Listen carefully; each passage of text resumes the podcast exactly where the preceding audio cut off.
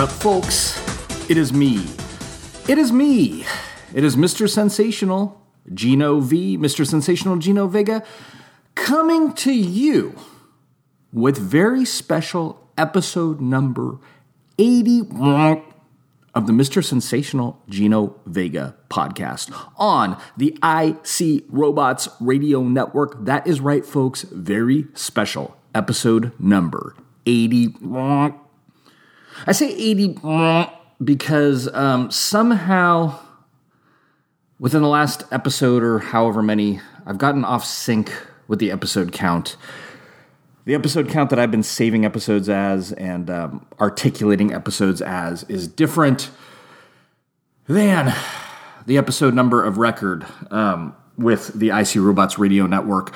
So I am awaiting to hear from station boss IC Robots himself as to what the official number should be. Whatever that decree is um, when it comes down the pike, so it shall be. But uh, I had just asked him right now, and I haven't yet heard back from him. So um, until I hear otherwise, we will just refer to it as 80. I get that uh, sound from uh, this one um, incident of high hilarity back in the day, um, wherein the recording artist Tom Petty. Tom Petty had a song, and there was a video for the song. And it was in the days of uh, when MTV videos were still a thing. And if, if a song was a video on MTV, it'd be in heavy rotation both on TV and you'd hear it on the radio, and so on and so forth. And he had that one song, and I can't remember the name of it, and I can't remember how the rest of it went or goes. But it had that um, chorus that was like, uh, So let's get to the point. Let's roll another joint. Oh, it's uh, you don't know how it feels. You don't know how it feels to be something. That song, dun, dun, dun. But anyway, in the video on MTV, the video version was like, um, "Let's get to the point and let's roll another womp." And so womp became a, a joke between uh, my friend group and I of that era. Let's roll another. Um, so, in that same spirit, so we are here, a very special episode 80 of the Mr. Sensational Vega, Gino Vega podcast, easy for me to say, on the IC Robots Radio Network. Folks, if you are new to the tens of ones listening to the show, once again, we are a show about not much of anything at all, a show where I, Mr. Sensational Gino Vega, a completely ordinary, average, 40 something scrub, plumbs the depths of my uh, insignificant psyche and attempts to uh, mine out little tales, takes, uh, tidbits here and there that I can synthesize into podcast content um, to share with you for reasons unknown, but share with you. I am I am doing whether or not there is a reason, and this all comes to you by way of the IC Robots Radio Network, the venerable podcast network that is home to such other shows as our flagship show, the world's famous show, um, Geekfest Rants, um, all sorts of content that you can subscribe to by searching IC Robots Radio Network on your. Uh, podcast purveyor of choice, you know, your Spotify's, your Apple Podcasts, all the usual suspects. Type in IC Robots and you will find the feed and you'll get everything that comes down the pike. I would be remiss if I did not also add look up on that same podcast purveyor audio handbook of the Marvel Universe. This is not a new project because it's something that uh, our station boss, IC Robots, has been doing for a while, but new in the sense that it now has its own home in the podcast world, its own feed, the audio handbook of the Marvel Universe. Uh, great stuff lately by way of IC Robots himself. This is kind of his take on the old. If you remember back in the day, if you're old enough to remember, I remember leafing through this uh, this title quite a bit as a youth, back in probably like '86 or so. There was the official handbook of the Marvel Universe, the, these comics that would be kind of like these encyclopedic entries of every single Marvel character. And ISR is doing kind of a similar take in podcast form. but don't get it twisted. This is not some um, stodgy rules lawyer, gamer nerd, uh, factoid Mary look at Marvel characters. This is more kind of um, free association. Uh, IC Robots coming at it from the perspective of someone that read these comics back in the day as a kid and kind of other memories that come to mind and bits and pieces of these characters. It, it, it, you don't have to be into Marvel per se to enjoy this stuff. It's been really great content lately over there on the audio handbook of the Marvel Universe. So check it out, whether regardless of what your feelings are on Marvel itself.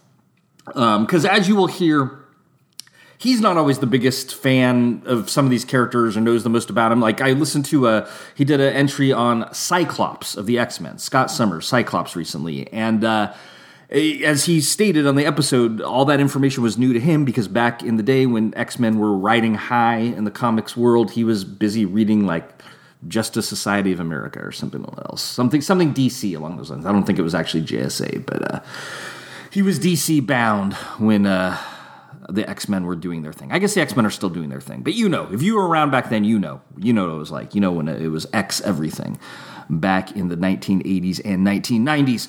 Um, great stuff. Also, check out supportthereport.com. That is S U P P O R T T H E R E P O R T.com. Supportthereport.com. It harkens back to the day when. Uh, the IC Robots Radio Network started off as the humble podcast, uh, the Toys R Us Report. Supportthereport.com, where you can become a Patreon of the a patron over on Patreon of the network for as little as a dollar a month. You can throw it in a buck, you can throw it down two bucks, you can throw it down a hundred bucks, a thousand bucks. It's up to you. But once you begin throwing down bucks, you will gain access to uh, patron only content, and there has been some next level patron only content lately. Let me tell you, you need to do yourself a favor and check out The Derek Show on supportthereport.com. The Derek Show. It is hands down not only some of the best work that IC Robots has ever done, but some of the best podcast work I've ever heard. It's hilarious. The production is amazing. Um, and this is all one individual doing this on their own, on their own time, on their own dime, on their own home. The, the fact that this is a, self creation is just really amazing. You need to check out the Derek Show. That's all, all I will say. I will leave it to you to uh, familiarize yourself with the particulars, but you will not be disappointed. That said, it is time to continue on with our own very special content here today on episode 80 of the Mr. Sensational Gino Vega podcast. And, uh, hmm, I'm kind of at a loss. What are we actually going to talk about here today? There has not been a whole lot going on in the Life Sensational, if I'm being totally honest. I'm trying to think if there's anything I can latch on to to uh, generate any kind of substantive content this week. I will say, I feel like fall is in the air. And that's always a positive for me. I my, my high point of the year is like September through January 1st. Uh, I, I perform better in cooler climates. Um, not too cold because I, you know, I, I can't I've never lived somewhere with with really intemperate winter climates like snow and all that stuff. So when I'm talking cooler climates, I'm talking like you know, it's like 57 degrees out. Um, I mean, not that it's been that low here, but it'll get there. But you know, it's like once the the the the, the fog starts rolling in and the, the the leaves start falling and and dying and uh, you start seeing Halloween decorations go up. That's when I'm in my uh, my uh, comfort zone, my ha- my seasonal happy place, because uh, you're ratcheting up towards the holiday season. I love the holidays, as we've spoken about before on the show. I like the just kind of like the rituals of fall, the rituals of winter. When I was a youth, summer held a special place for me simply because of the whole summer vacation, the three months off or whatever. But since that's not really an issue anymore at my advanced age, summer doesn't do a whole lot for me. I'm not really into much uh, outdoors type stuff. I mean, I like to take walks, but I can do that pretty much year round. I, am not like some outdoor summer games type. Uh, I could care less about barbecuing. I mean, I'll eat barbecued food, but it's not, you know, I don't know. I don't barbecue myself. Um, what else do people do in the summer? Uh, I don't know. Summer's just not really a thing. The, the heat is not worth um, any of the potential benefits for me for summer. But I start to feel very invigorated around this time of year. Very invigorated in the fall. Football starts, uh, at least for the first few weeks of the season. I'm always an ardent football fan. Then uh, the team that I follow will inevitably fall off, and I'll become less interested in tuning in every week and tuning into ancillary games that I don't care about. But but I always I just there's something. It's not even about the football itself. I just I just love that feeling of, of being sucked into that continuum of the football season has begun, which means fall is here, which means Halloween's going to happen, which means Thanksgiving is going to happen, which means Christmas is going to happen, which means New Year's Eve is going to happen. All, all stuff that uh, get big ups here in the Vegaverse. Uh, and we will talk more, I guess, as the, as the months unfold and these things happen, because we're, we're right on the cusp right now, right on the cusp. But I was really feeling that cusp earlier today, um, and this gives me something to talk about. Excuse me, live, live radio, folks. No, no, no editing here. Um, I had to take my car to our mechanic in Santa Rosa this morning, earlier this morning. I think I talked about the mechanic recently. I can't remember exactly why. Oh, I was talking about the whole air conditioning debacle where I didn't get charged properly, and then I had to chase the guy down at the Honda dealership to pay him the money I owed him. So this is the, this is not the Honda dealership locally. This is our actual mechanic that we normally go to in uh, Santa Rosa, California. And I had gone there for a regular service a couple of weeks ago. You know, however many mile service. I don't know. You know, they change filters, they check fluids, all that nonsense. Um, but there is a fog light that's been broken on that car the car that I bring in there to get service, my main car that I use. There's a fog light that's been broken for some time. And it's pretty much a cosmetic issue, and so I didn't care. Um, and at first, it was just there was like a hairline crack on the fog light, but it had been getting worse and worse and worse and worse to the point where now it just looked like it'd been like bashed in with a baseball bat. And uh, it was going to be a nominal cost to get it fixed because um, they were going to use a non, uh, like what do they call it, like an aftermarket part or something, and it uh, wasn't going to cost much extra to get it fixed. So I said, you know what, now's the time. I'm finally going to add like the fifty bucks or whatever to to my tab to have that fixed. But of course, they have to order the part, so I couldn't do it on the day of the service. I had to come back. There was just once we get it, we'll give you a call. You come back, you'll we'll sneak you in here and just get it done real quick. And so that that's what happened this morning. I got that light fixed. Um, but in order to kill time while I got the light fixed, and normally when I go there for a service and it's going to take a few hours, I'll find something to do in Santa Rosa, but this was going to take at most an hour. So I just walked up and down the street there to get some some exercise, get some steps in, as it were. And so this street that I'm walking down in Santa Rosa is this long street that kind of has um, uh, industrial parks on one side, like the kind of place like where our mechanic is. They have just a little shop there. Uh, there's like a lumber yard uh, eventually on that side of the street. Um, and then there's like an access road to like all the auto dealerships on the other side of the street. Um, not all the auto dealerships, but a lot of the major auto dealerships in Santa Rosa on the other side of the street. And if you walk long enough, you come to an intersection. Um, and across the intersection, I was looking, and all of a sudden I realized I was looking at these apartments and it was, I had this strange epiphany because I recognized these apartments. And I mean, I knew they were there, but I always forget that they're right there. But like, I, I every now and again when I drive to that mechanic, I'll drive by them and be like, oh, that's where those apartments are. Today I was on foot, I see them. Oh, that's where those apartments are.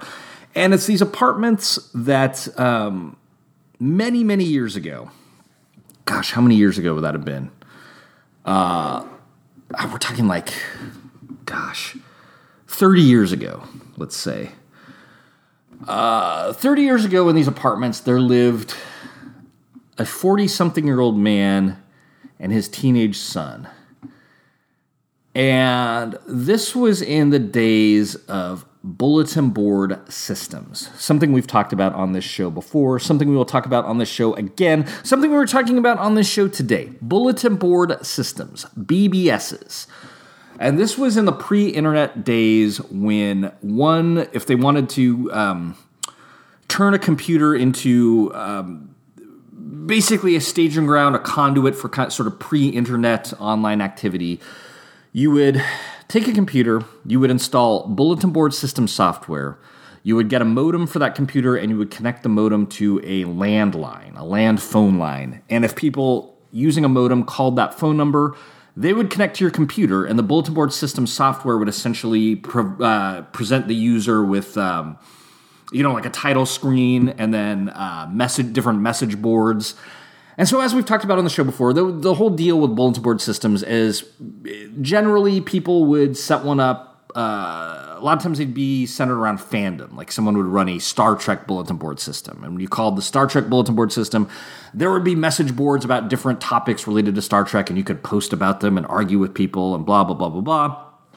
Um, others were um, based around like more kind of computery, programmy type stuff, which I always thought was really dumb and boring. Like there was one called Sonoma Interconnect, and it was just like, well, this is like the driest, most boring uh, tech stuff ever. But this was before people realized, or at least before I realized, that you know tech was like this big money thing. So of course, like the guy that had the bulletin board system, Sonoma Interconnect, now, then went on to have uh, an internet service provider called Sonic. So what do I know? Nothing. I just wanted to talk about Star Trek. I just wanted to talk about Robert Asprin's Myth Adventures series. So I hung out on like the the fan geek uh, bulletin board systems.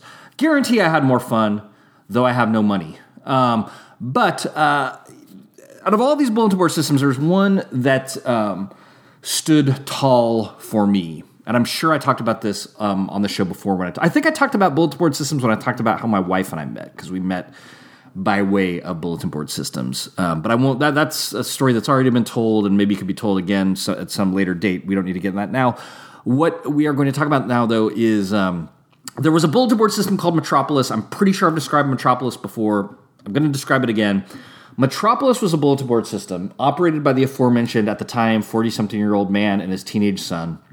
It was run on an Atari computer of some sort, uh, where most of the other um, bulletin board systems had what was the uh, kind of industry standard speed modem at the time, 2400 baud. Um, Metropolis, if I remember correctly, was still running on 1200.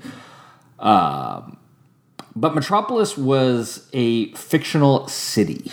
So the message boards were different neighborhoods or places, uh, geographical locations in the fictional city of Metropolis. And Metropolis was what its creators called interactive fiction. So basically, you created a character, you interacted with the other characters who were people calling the bulletin board system on the different message boards, depending on where your character was in the city.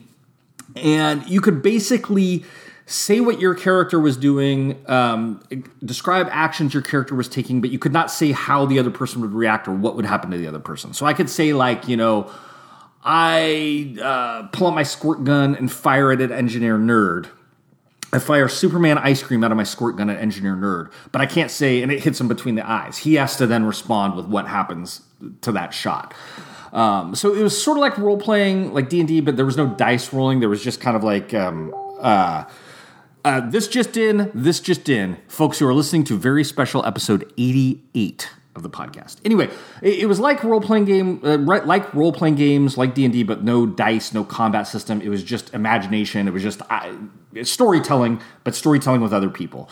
And over the years that it existed, it became very in depth. At one point. Um, the guy that ran it created a whole Metropolis omnibus, which was like a map, and it had like descriptions of every single place in the city. Just amazing. It was, it was, it was a fun time. It was an amazing time. It was a very special time.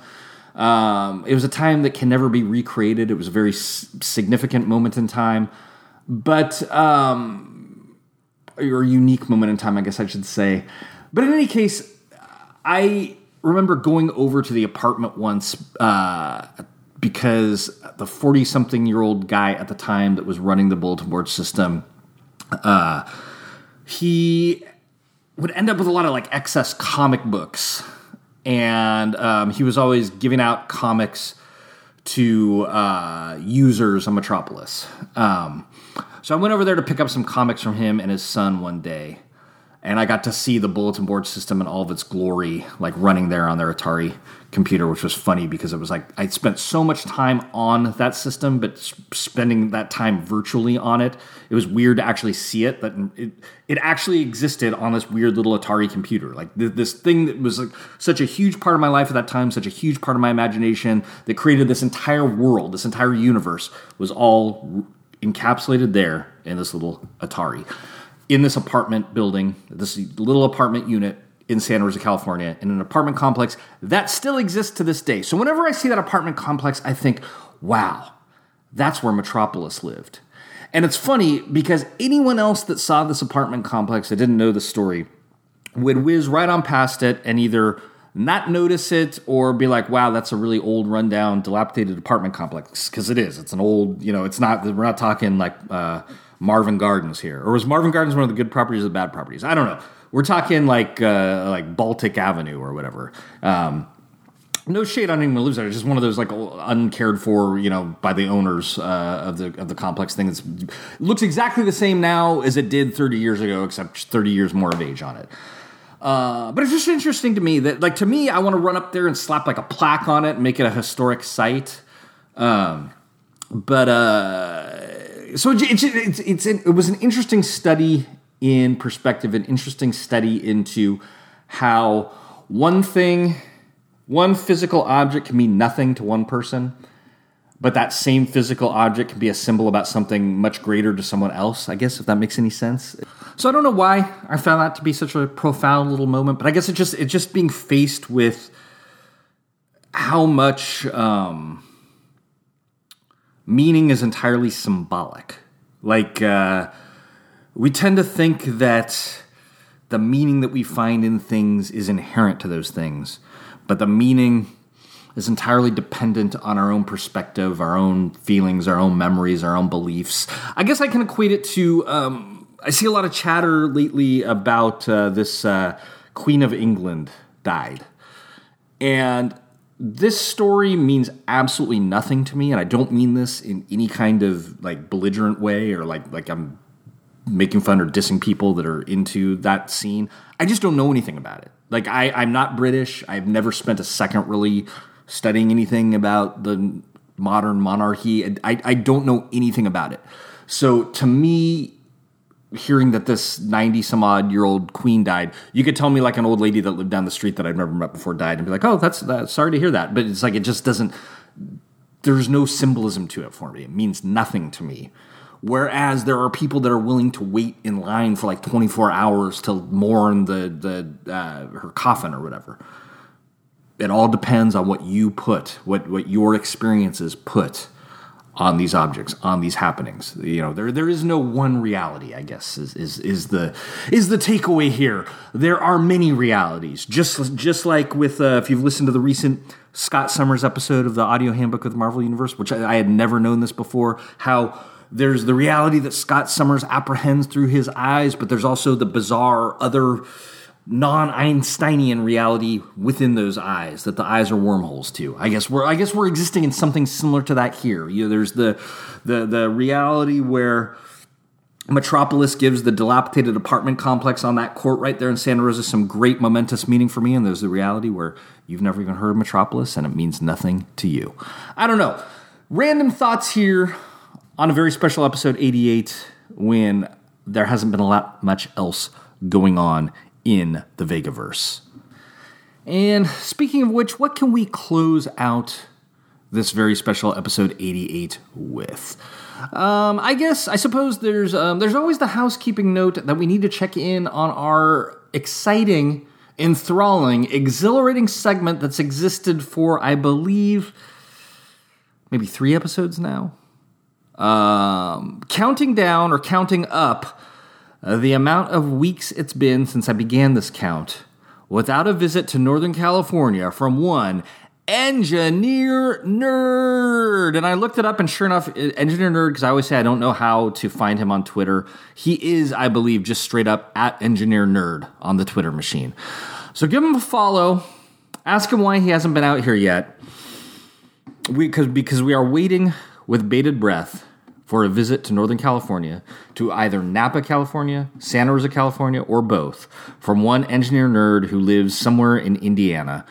Um, so let's see, where are we at with the countdown? We had week one was the first episode I mentioned it. Week two was the second episode I mentioned it. Then we were missed a week, missed a week, mentioned it last week. So that's five weeks without a visit. So we are on week six. Six weeks without a visit from Northern California from one engineer nerd. Engineer nerd, we are here. We are waiting. Whenever you're ready, let us know. And uh, yeah, we will do the whirlwind tour of either Napa, Santa Rosa, or both.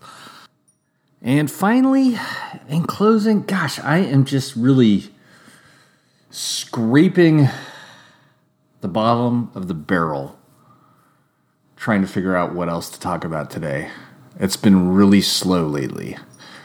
Um, hmm. Update, final update. Um, I am in the process of attempting to become a substitute teacher for um, the school district here in Napa.